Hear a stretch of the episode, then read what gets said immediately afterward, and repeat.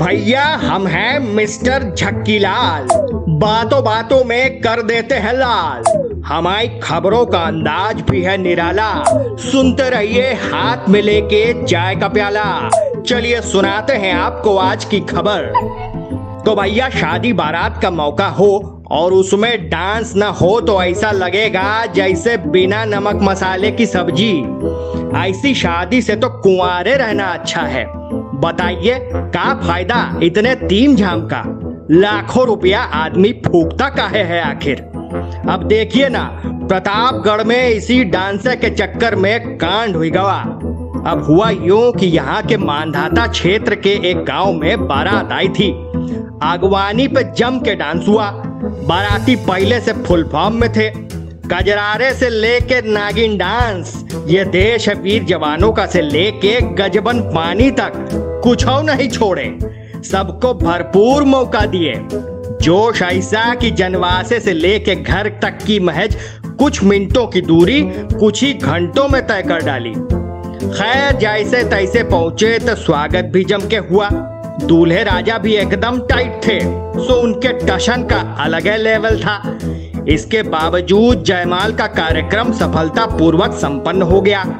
लेकिन भैया घर के अंदर जाने के लिए दुल्हन जैसे ही खड़ी हुई, दूल्हे राजा के अंदर का माइकल जैक्सन जाग उठा। एकदम से दुल्हन का हाथ पकड़ लिए, बोले, डांस करना है। अब दूल्हे राजा तो पहले से मूड बना के आए थे, लेकिन दुल्हन साफ़ मुकर गई। इधर डीजे वाला भी तम्मा तम्मा लोगे लगा के माहौल बनाने में जुट गया। लेकिन दुल्हन के अंदर का डांस फिर भी नहीं जागा।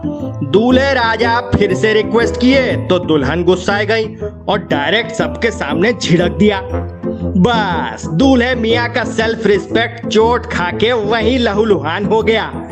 बड़े बुज़ुर्ग बता गए हैं कि जख्मी शेर बहुत खतरनाक होता है। बस। दूल्हे राजा को गुस्सा आ गया।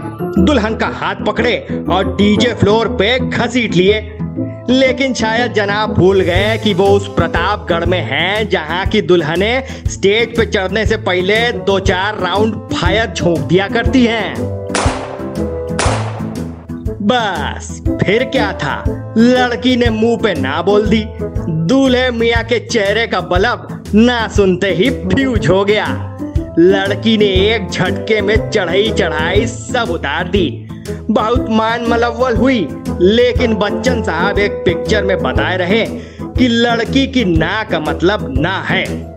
सो दूल्हे राजा के हाथ ना तो डांस आया और ना ही दुल्हनिया। तो हमारे यानी मिस्टर झक्की लाल की झक में मज़ा आया हो तो लाइक और शेयर ज़रूर करिएगा।